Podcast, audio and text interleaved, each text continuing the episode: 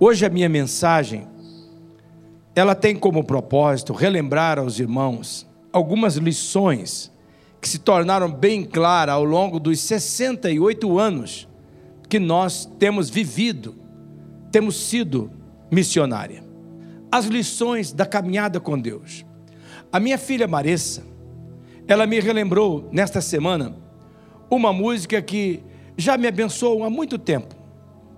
A música ela afirma: Eu aprendi qual é o valor de um sonho alcançar. Eu entendi, diz o compositor, que o caminho pedras terá. Eu vi em campo aberto se erguer construção, e foi com muitas pedras, mas foi com muitas mãos. Eu vi o meu limite diante de mim. Eu enfrentei batalhas que eu não venci, mas o troféu não é só para quem não fracassou. Eu tive muitas quedas, mas eu não fiquei no chão. E ao olhar para trás, tudo que passou, eu posso agradecer quem comigo estava. Então, eu ergo minhas mãos para reconhecer que hoje eu sou quem eu sou, pois suas mãos me acompanhavam. Mas eu sei, não é o fim, é só o começo da jornada. Eu abro o meu coração para uma nova história vejo vitórias se hoje eu olho para trás. À minha frente, eu creio que tem muito mais. Eu sei que minha jornada aqui só começou.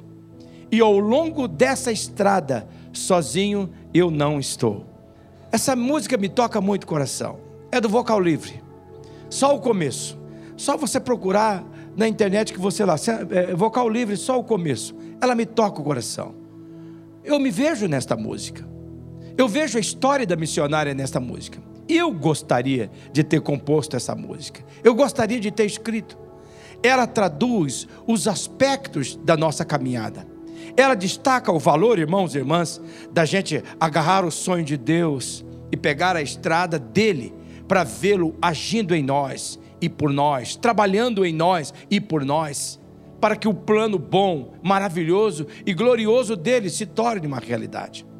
De maneira que nesse aniversário da missionária, de 68 anos da missionária e de 31 do pastor Jacó Júnior, eu me vejo entendendo um pouquinho melhor o texto de Romanos, capítulo 8, no versículo 28, que diz assim: Nós sabemos que Deus age em todas as coisas para o bem daqueles que o amam, daqueles que foram chamados de acordo com o seu propósito. Hoje, em retrospectiva, eu quero muito que você lembre disso, essa palavra, em retrospectiva. Por que, que eu destaco sempre essa questão em retrospectiva? Quando eu olho para trás, eu entendo melhor hoje o que, que esse texto significa. Ainda tem alguns aspectos que eu preciso aprender muito mais, mas hoje eu entendo o fato que Deus age nos acontecimentos, naqueles que nós nos envergonhamos, naqueles que nós nos entristecemos, aqueles que nós choramos, que nós não compreendemos.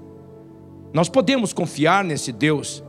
Ele vai agindo de tal maneira que ele vai nos mostrando e dando valor àqueles acontecimentos que geralmente nós não gostamos e não queremos valorizar.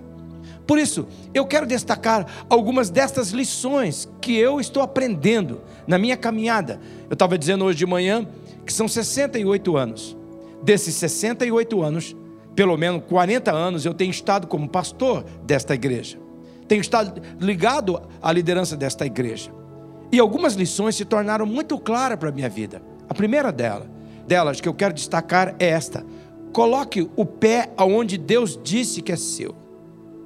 Esta frase, eu queria que você agarrasse ela nessa noite. Eu estou orando para que o Espírito Santo lhe dê entendimento espiritual da verdade que essa frase nos mostra, do que ela nos traz. Por exemplo, o perdão divino, meus irmãos, ele é nosso. Mas nós precisamos tomar posse do perdão divino, chegando com o nosso coração em arrependimento diante de Deus. perdão divino está disponível para qualquer pessoa, mas eu o possuo através do arrependimento. Quer ver um outro exemplo? O Espírito Santo habita aquele que crê em Jesus, mas nós precisamos nos encher diariamente do Espírito Santo, conforme diz a Bíblia em Efésios, no capítulo 5, no versículo 18. Dou um outro exemplo. Em Colossenses, no capítulo 1, a Bíblia diz que Cristo é a nossa vida. A Bíblia diz em Colossenses capítulo 1 que agora a natureza de Jesus foi dada a nós, ela está também em nós.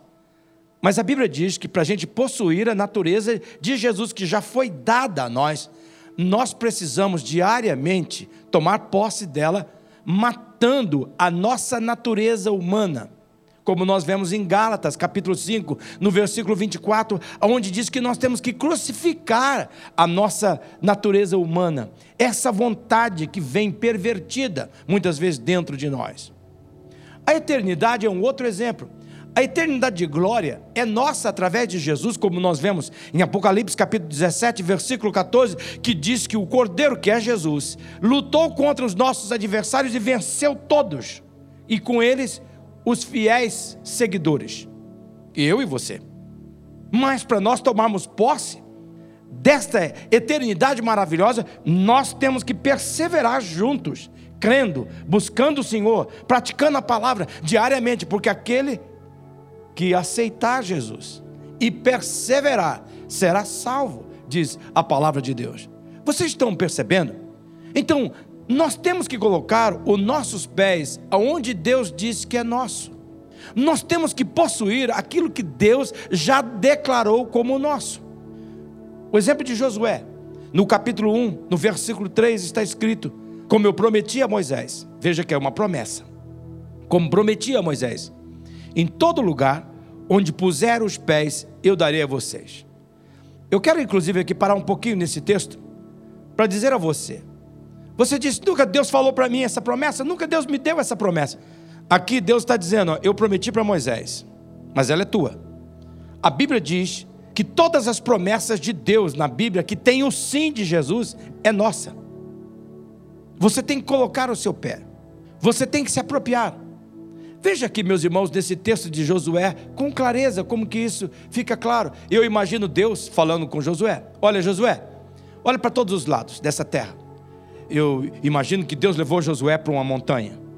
Colocou Josué, dá uma olhadinha, onde seus olhos podem enxergar? Tudo isso aí, eu prometi a Moisés, é seu, Josué. Eu vou dar para você. Você vê aquela colina lá na frente, aquela montanha, Caleb, presta atenção. Você vê, é sua. Vê aquela planície, ela é sua. Vê aquele rio que desce lá da montanha de Golã, e vai se estendendo por toda a terra, é o Rio Jordão. Aquele lá eu dou para você, mas Josué, você vai ter que colocar o seu pé para tomar posse deste lugar. Deus está afirmando que tem uma postura de fé que eu e você precisamos ter. Acreditar na promessa que Deus está fazendo. Deus está dizendo que tem uma atitude diária que eu e você temos que tomar. Qual é a atitude? Nós temos que conquistar aquela promessa diariamente. Qual é a mensagem que Deus está destacando no nosso coração? É esta: a promessa é sua, mas você tem que possuí-la. Você tem que possuir. Eu me lembro no início do meu ministério, eu já contei isso, mas eu tenho que relembrar vocês. Às vezes as pessoas dizem que eu estou ficando velho, mas não é que eu estou ficando velho, é meu papel como pastor. Relembrar vocês das histórias antigas, para vocês não esquecerem as verdades que são novas a cada dia. Ele me colocou dentro da Brasília branca dele, e nós fomos em direção de Guaraçu. Nós passamos ali naquele rio Pirapó, e ele parou na beiradinha do rio. Eu gosto de rio, falei, será que ele vai pescar? Eu era um pastorzinho jovem, pesava 51 quilos ainda cheio de juventude, meu bigodinho nascendo. Então, na beira do rio Pirapó, ele me fez invadir juntamente com ele uma propriedade particular. E lá no meio do carrapicho, ele me fez ficar batendo o pé. Bata o pé, Jacó. Mas por que, que o senhor está falando de bater o pé? Nós vamos fazer aquilo que Josué, que Deus mandou Josué fazer. Essa terra é nossa, Jacó. Está escrito lá que aonde a gente botar o pé, essa terra é nossa. E eu fiquei ali batendo o pé, batendo o pé com ele. Não fez muito sentido para mim a não ser quando, mais alguns anos depois. Eu já era o pastor titular desta igreja. Fui com meu carro na direção também de Iguaraçu. Fui ver uma propriedade entre Iguaraçu e Munhoz de Melo. Quando cheguei naquele lugar, naquele pé de manga, quando vocês forem lá, descendo no sítio, tem um pé de manga enorme lá. É o único pé de manga que tem na primeira parte do sítio. Debaixo daquele pé de manga, cheio de cupim. Eu olhei para lá e eu escutei o barulho desta igreja.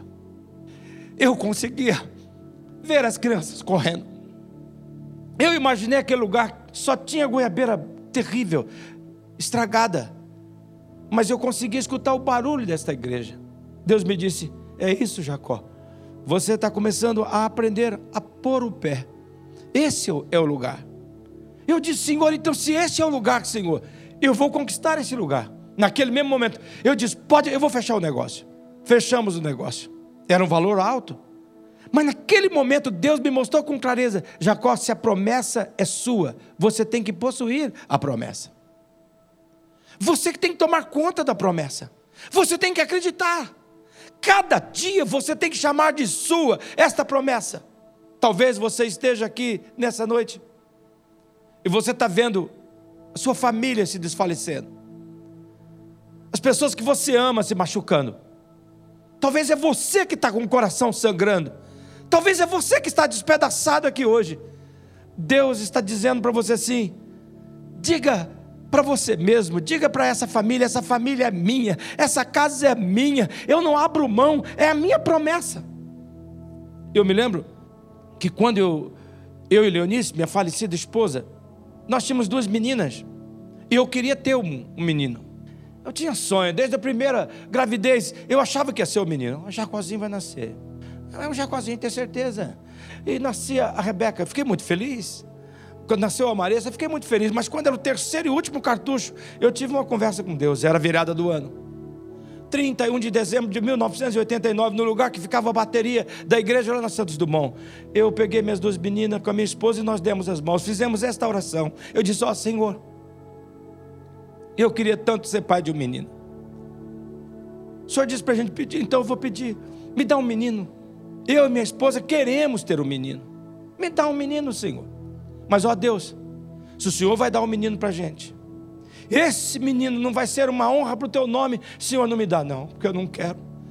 Eu quero um menino para dar para ti. Se ele for teu, me dá esse menino.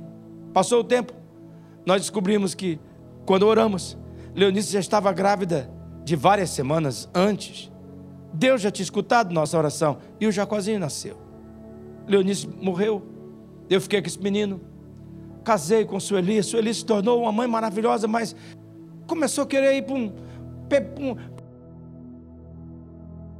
uns lados esquisitos de rebeldia. Um dia, depois de orar tanto, falar com Deus sobre essa promessa, que eu tinha dito, Senhor, é um menino que eu te quero, mas um menino para o Senhor. Se não for do Senhor, eu não quero. Eu peguei meu filho pelo colarinho bem lá na porta da sala para a cozinha, segurei ele com muita força e disse: Olha aqui, rapaz, você é a resposta de oração, você é uma promessa que Deus me fez, e eu não abro mão da promessa de Deus. Deus me deu um menino para ser dele, e se você não é um menino de Deus, eu não quero você, e joguei ele assim.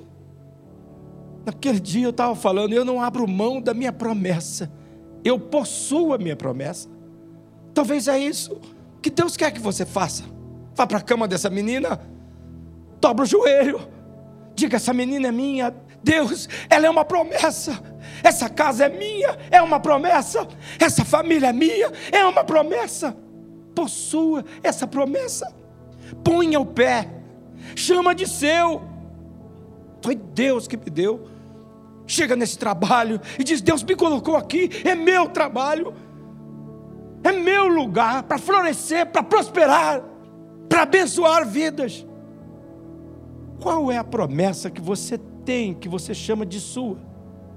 Eu vou te contar muitas outras histórias dessas promessas que eu tive que chamar de minha. Essa foi uma das lições que eu quero destacar nesse aniversário da igreja. A segunda lição da minha caminhada com Deus, com esta igreja, é essa: não espere compreender tudo para agir.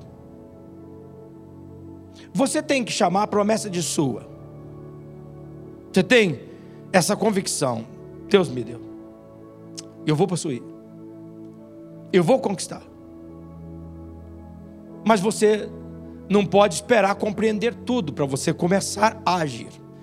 O que eu estou falando aqui é sobre a vida de um modo geral. Por favor, esses critérios de não compreender tudo e casar com qualquer pessoa não serve, tá? Nós estamos falando aqui de coisas da vida importante, mas tem coisas que exigem outros critérios. Mas nesse momento específico, falando de uma promessa, você tem que agir mesmo quando você não tem compreensão. Por exemplo, uma grande frustração é esperar a compreensão de tudo para se movimentar.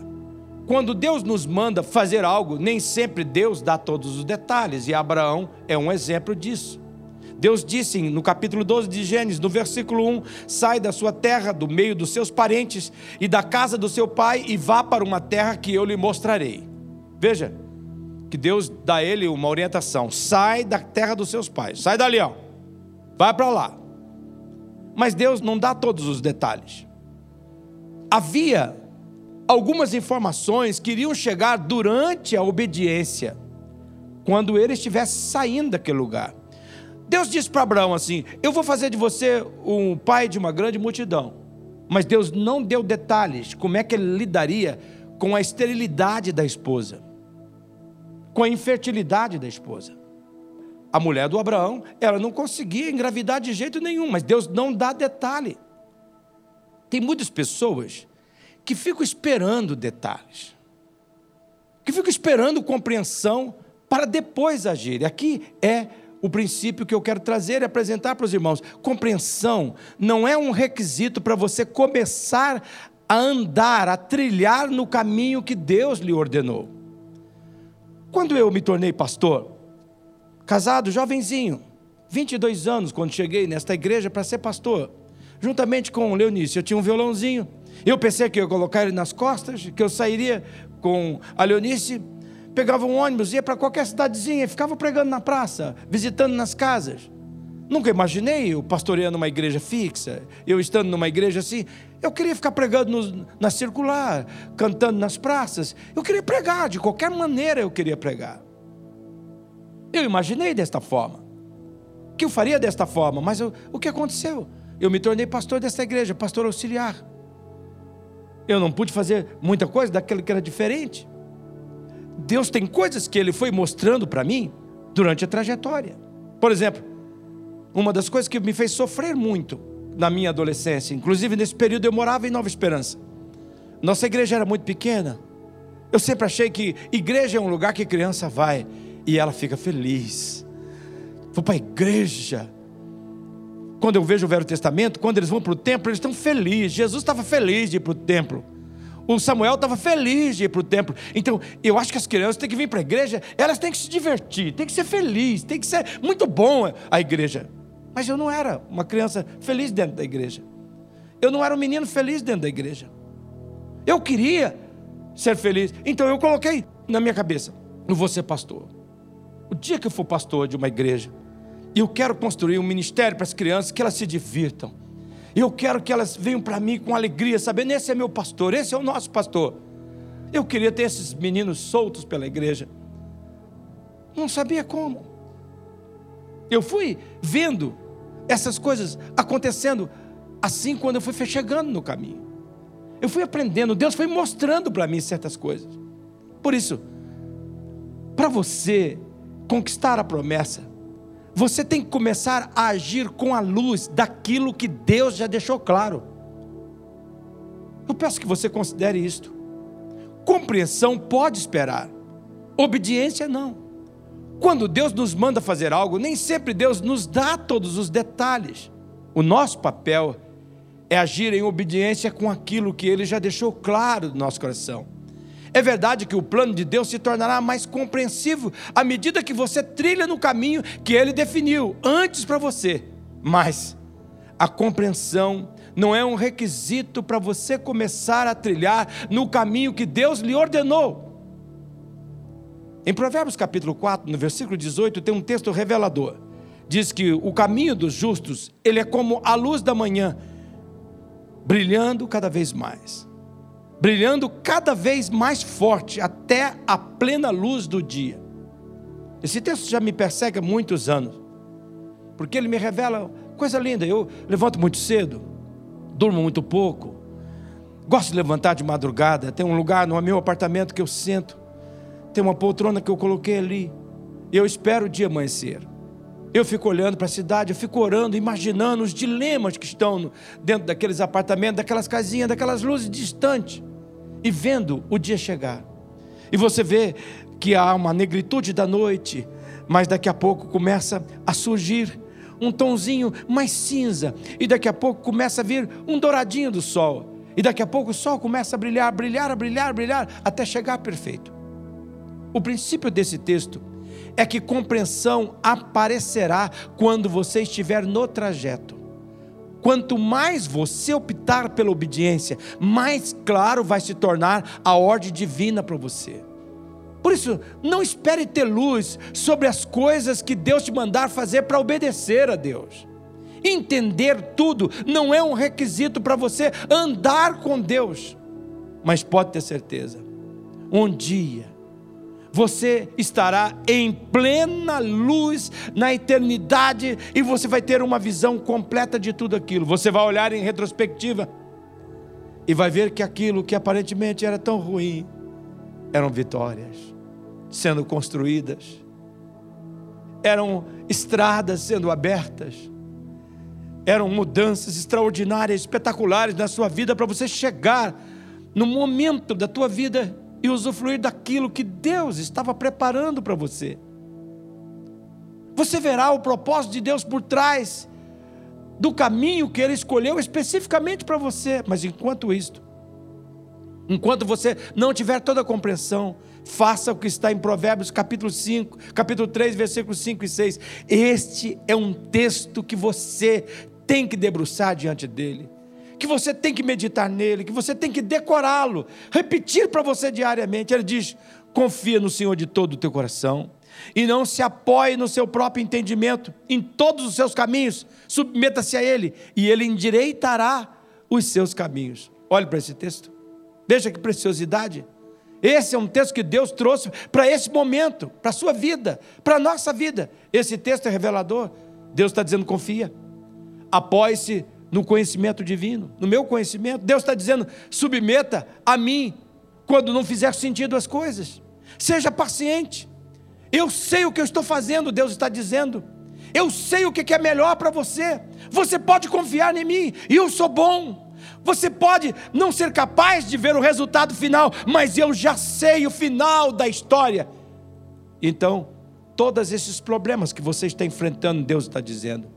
Talvez essas dores de cabeça que você está enfrentando, as dificuldades, os atrasos que você acha da sua vida, todas as coisas que faz você perguntar: por quê, por quê, por quê? Um dia ficarão claros à luz do amor de Deus, mas por enquanto, você está aprendendo a confiar em Deus você não precisa de toda a explicação.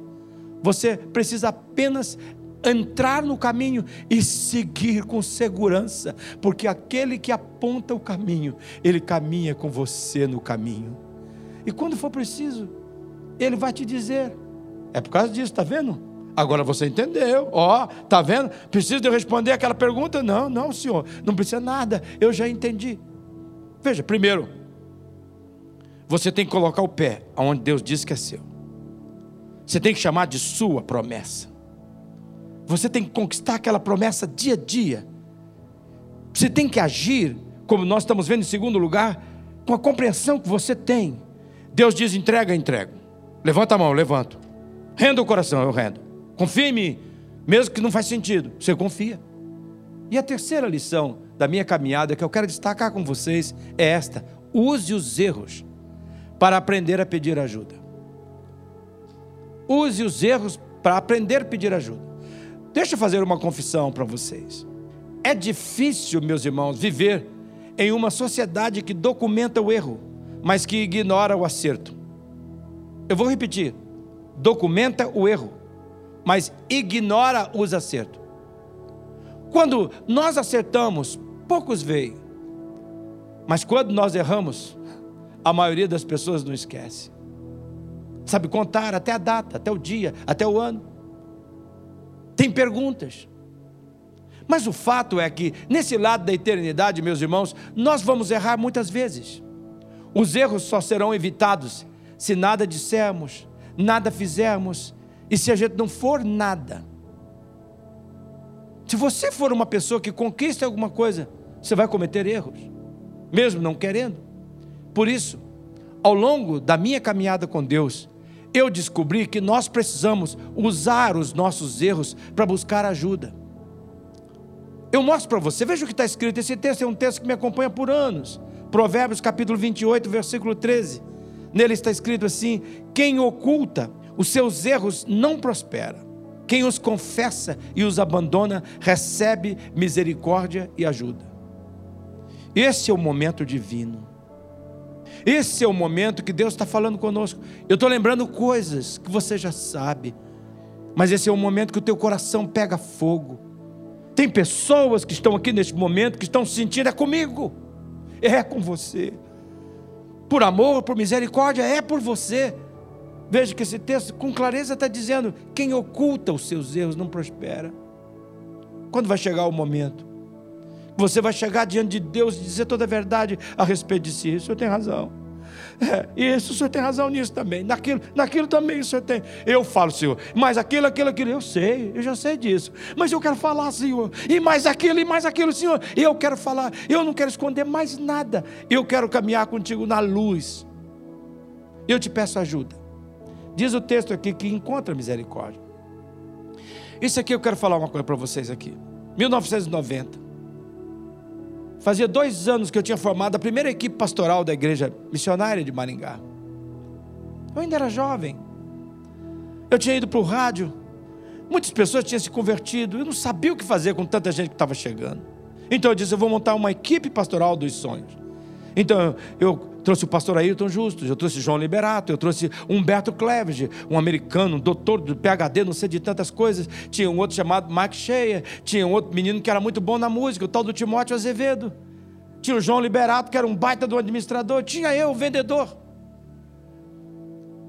Dois anos depois, irmãos, aquilo virou um, um salseiro. A equipe não funcionava não conseguia liderar, eu não sabia como mexer com tantas pessoas tão importantes, com tanta gente tão capaz.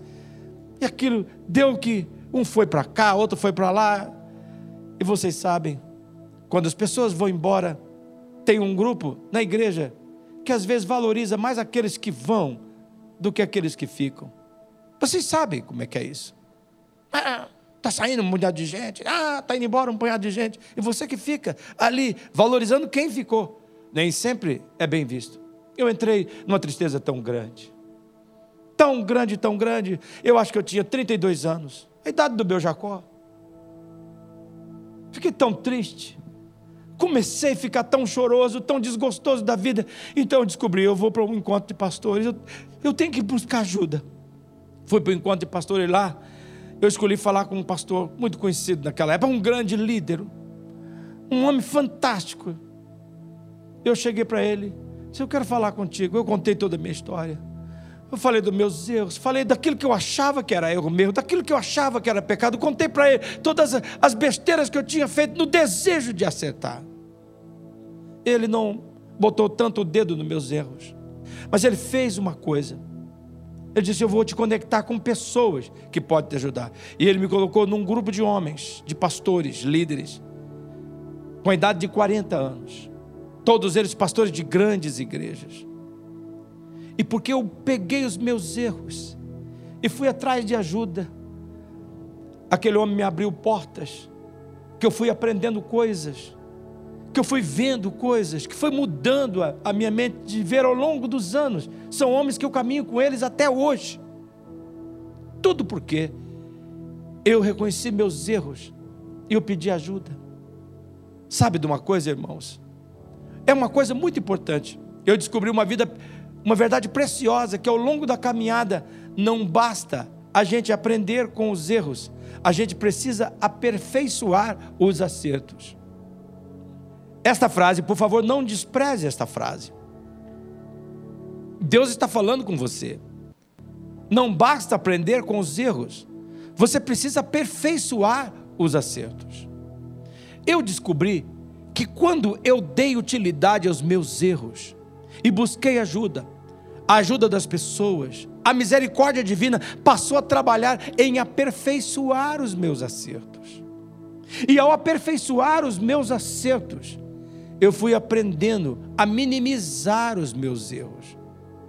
Será que você percebe o que Deus está falando com você?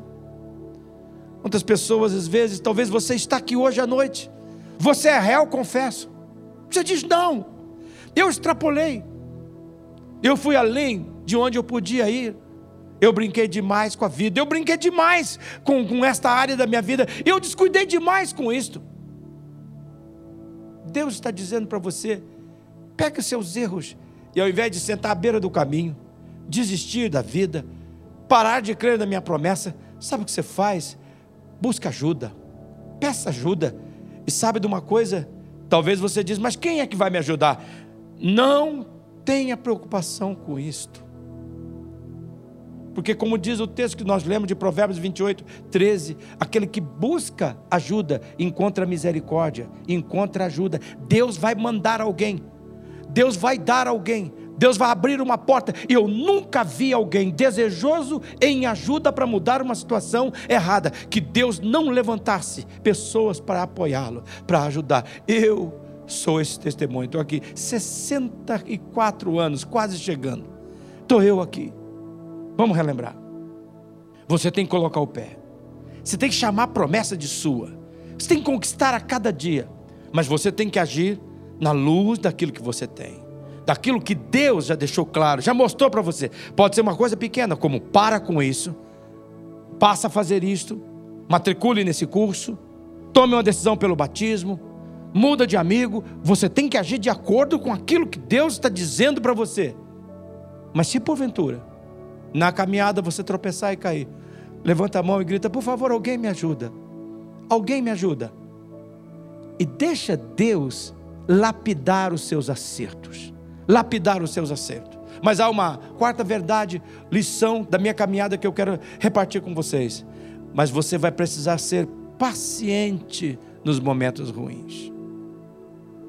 Você vai ter que ser paciente nos momentos ruins. Irmãos e irmãs, a Bíblia diz em Efésios capítulo 6, versículo 13, que nós vamos enfrentar várias vezes momentos ruins. Paulo diz que o segredo para a gente passar por esses momentos, suportar esses momentos ruins, será de nós nos revestirmos diariamente da armadura de Deus. Então, não é quando é que vai chegar os momentos. Será que um dia vem os momentos ruins? Não, eles virão. Não é se eles virão, é quando eles virão. Talvez é hoje, talvez é amanhã, e você então precisa, nesses momentos de ruim, você vai ter que aprender a ser paciente. Você vai ter que aprender a ser paciente. Eu me lembro, quando Leonice morreu, em 2001, eu estava em umas noites tão difíceis. Vida de viúvo é um inferno de tristeza. As madrugadas são frias, vazias. Via meus meninos, minhas meninas dormindo, meu menino dormindo, e eu não conseguia dormir. Eu falava com Deus: ó oh, Deus, ó oh, Senhor, que tristeza, ó oh, Senhor, que aperto, ó Senhor, que escuro. Então, numa daquelas noites, eu peguei meu computador, eu liguei meu computador, tinha um e-mail, era de um professor meu. Pastor Charles, ele já morreu, era um, um senhor idoso já naquela época. E ele mandou um e-mail assim: Ah, Jacó, se eu estou tentando adivinhar como você está, você deve estar em pedaços. Você deve estar sofrendo danosamente. Demais você deve estar sofrendo. Ô Jacó, deixa eu dizer uma coisa. A Leonice não está mais sofrendo. Agora a Leonice pode usufruir de todo o amor que Deus pode dar para ela. Se alegra nisso, Jacó. Se alegra nisso. Passou mais alguns dias. Oh, Senhor, eu estou tentando pensar na alegria da Leonice, Senhor, mas me resta a minha tristeza, me resta as minhas lágrimas, me resta as minhas dores. Senhor, que momento terrível. Deus disse para mim assim: Jacó, deixa eu dizer uma coisa para você. Tenha paciência, Jacó. Isso não vai durar a vida toda. Isso não vai durar para sempre, Jacó. Vai chegar um momento que eu vou tirar essa dor dentro de você e eu vou transformar isso numa saudade gostosa. Eu sou aqui a testemunha. Momentos ruins não duram para sempre. Passaram seus 20 anos e hoje Leonice é para mim uma saudade gostosa. Paulo diz em Romanos capítulo 12, verso 12, desta maneira, alegre-se da esperança, seja paciente na tribulação, persevere na oração. Naquela noite da mesma madrugada de tristeza, quando eu vi claramente essa lição, Deus me disse: alegra na esperança, Jacó. Um dia eu vou trocar essa dor por saudade gostosa. Jacó, seja paciente.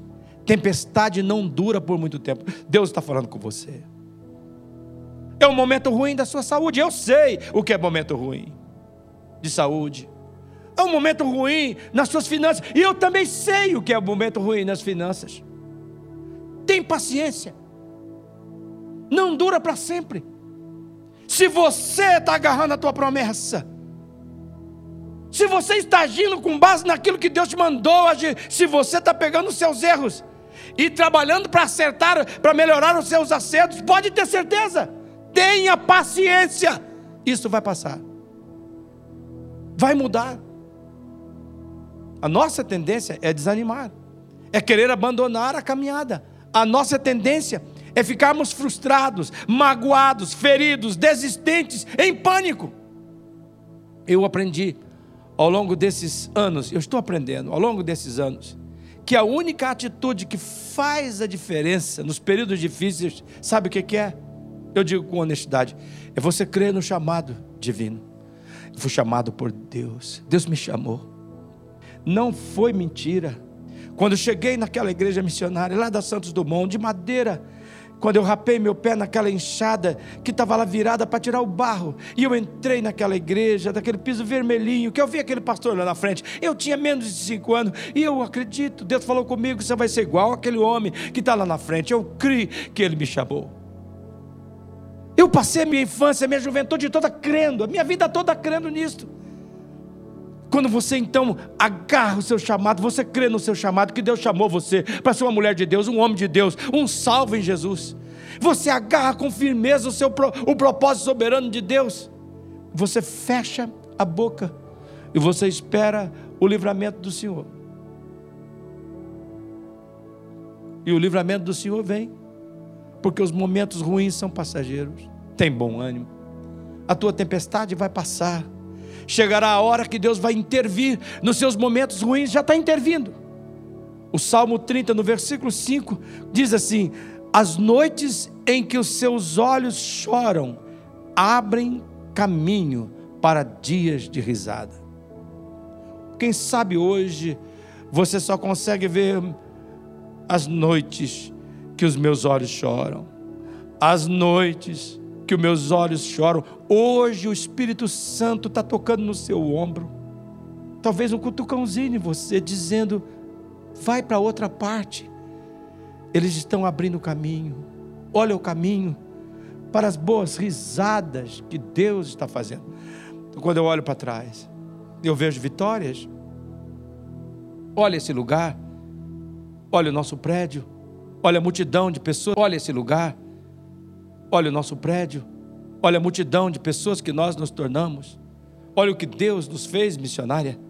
Tem muito mais que Ele vai fazer, a história não está completa, mas nós temos que seguir assim, nós temos que pôr o pé. Nós temos que agir de acordo com aquilo que Deus nos mandou, mesmo que nós não entendemos tudo. É, se a gente cometer um erro ou outro, tá bom.